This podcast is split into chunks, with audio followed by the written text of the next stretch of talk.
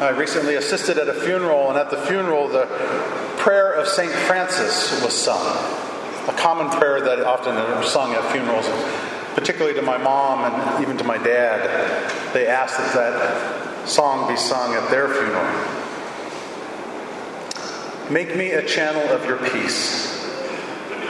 And in the line that says, in giving of ourselves that we receive, this idea resonated with me as I heard that. It is in giving that we receive. So take a moment, if you will, and recall in your memory not that long ago, just six months back, we're at Easter. I mean, sorry, we're at Christmas.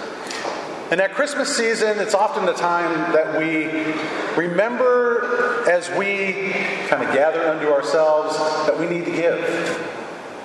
And sometimes we give from a depth of our heart that is genuine, and other times we give almost out of a sense of guilt responsibility. But when you think back six months ago at Christmas time, it's a time that we, for many of us, can really gather around our family gather around our community. For some of us, it's a challenging time. But these moments remind us that it's a time of tremendous giving giving of ourselves to one another, to family, to community. It is often the one time of year that people actively go out to help the poor and needy of the community pulling bags of groceries together to give. So no one, if possible, has to experience Christmas without food. So you might wonder why I'm reminding you of this season of Christmas, given that it's June. Albeit today it's raining and cold, yesterday it was warm.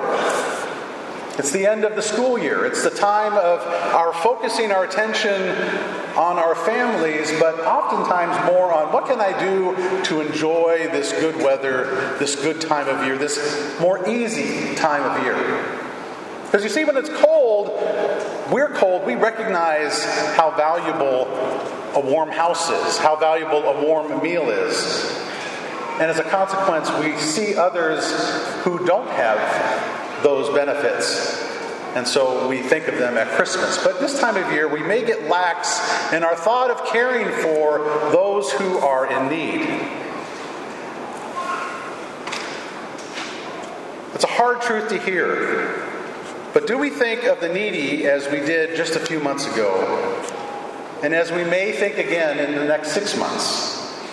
To have that sense of urgency to help those who are in need. I mean, I drove in today even and passed a man who I saw yesterday. Some, somebody was dropping stuff off. I have no idea what was being dropped off, but it was under an underpass of Highway 500.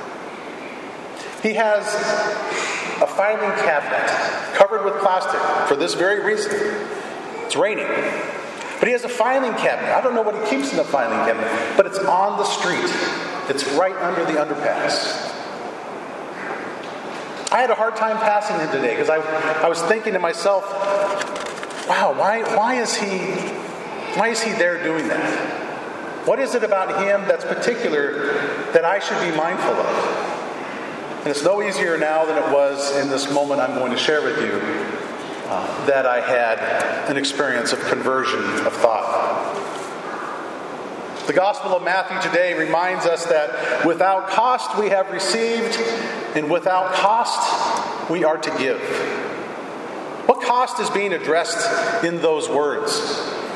What value is that cost to us? I remember a number of years ago, I was on a business trip to San Francisco and I met this man named Tyrone. A man on the street in front of my hotel who changed my perspective on giving to the poor right to the very foundation of who I am. I gave him some money and spent some time talking with him about what led him to the condition he's in, much like I was thinking of this person today as I passed by them. And we had this great conversation, and it continued on to the cafe right next to the hotel where I invited him. Well, let's go have some coffee and dinner. So we sat down and we talked and had this great conversation. I was thinking to myself, this was a sacrifice more than a mercy. I was doing this out of a sacrifice more than a mercy. I gave to him, I realized, in the middle of that dinner with cost. The cost was simply an expectation that I had that was maybe buried deep within me, but it was still there that thinking, how would he spend his money? Would he spend the money I gave him wisely, or would he just squander it? Would he take the advice that I talked to him at dinner about intently and maybe change his life, or would he continue on the way he had been? I realized after spending time with him that I was placing judgment on him. I was giving, but in reality, I wasn't really giving. Without cost, you have received, and without cost, you are to give. So on that flight home, I had this deep thought. I realized how fault filled I was in my aspect of giving. I realized I didn't know really what it meant to give because I was giving to make myself feel better. I was sacrificing my money and help and missing the true mercy that Christ wanted me to share with that man and with me. I was trying to bring Christ to Tyrone, I thought. Or I may have thought that briefly, but I wasn't really truly living at that moment. I was expecting Christ to be with me and not with Tyrone. How many times in a week do we see an individual on the street with a sign asking for help, especially since COVID? So many people have been forced out of their homes for conditions that many of us really don't want to necessarily look at. It's hard to look at. But people are suffering. We all have seen it. And the question for you and I today is this Do we stand with them where they are at, or do we try to make them something we think they should be?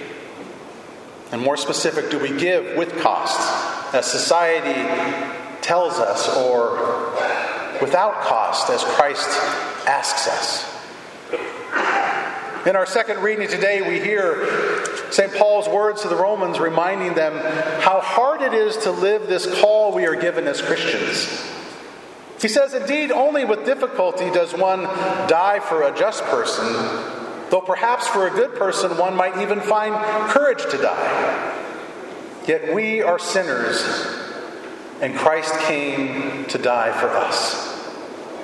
Paul is saying that we have been given this tremendous gift of God, salvation. And we received it through his son's death, and guess what? It had no cost to us.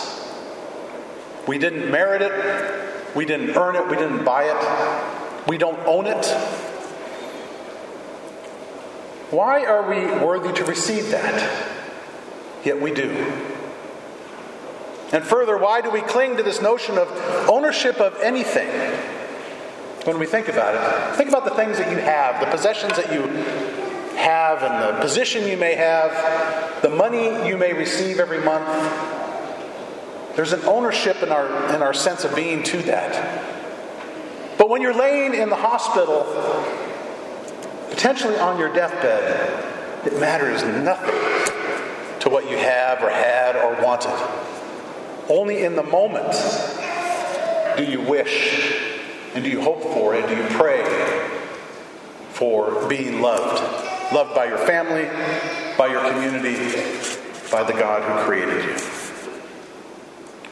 So, in preparing this homily, I couldn't escape the question in my mind that was arising again and again what is the cost that we are tallying up on a daily basis? It causes us to maybe hesitate thinking, should I help this person run in run into the into that day or focus more fearfully on if I give this money, what am I going to have to give up? We do this balancing act in our mind, knowing that prices of gas have gone up. We're suffering in an economy maybe that we hadn't been suffering in prior to COVID. Christ is reminding us today, though, we haven't merited the things that we have, be it our jobs, our families, or our friends. They've been given to us by God without cost. We tend to think it's maybe irresponsible if we don't define cost, but I think of Genesis and the story of Adam and Eve, and I don't think Christ commanded them to take stock of the natural resources of the Garden of Eden. Now, I'm a wildlife biologist. I do stats on animals, plants, the like. But I don't think God put that to Adam and Eve to take stock, tally that up, put that into a spreadsheet, and manage that that way. We, though, tend to place values on things like that. And Christ is calling us to let go of those worries we have and to trust Him who has given to us what we need.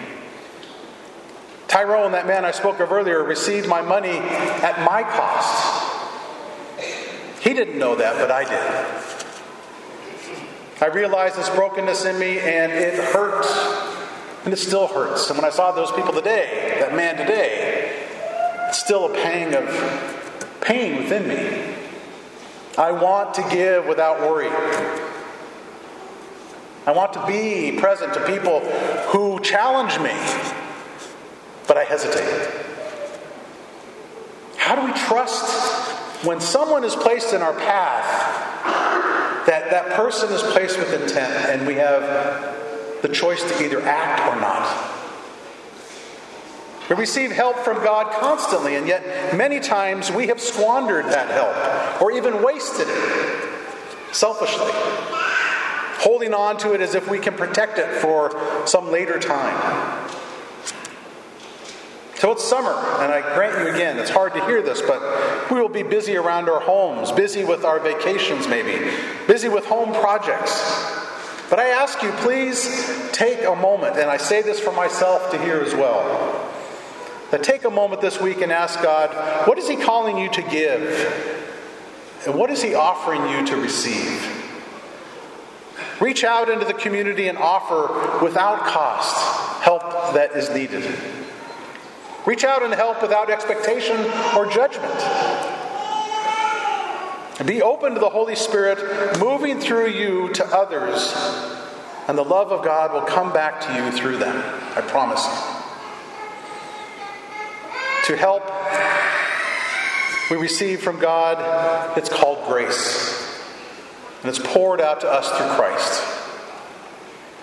We receive Him here at the altar to take Him out, not possess it, not fix me, to help others, and through helping others, we be healed.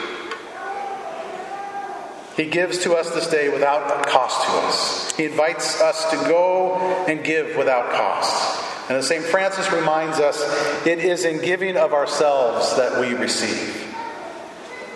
May we give with the heart of Jesus to those whom He places in our path this week.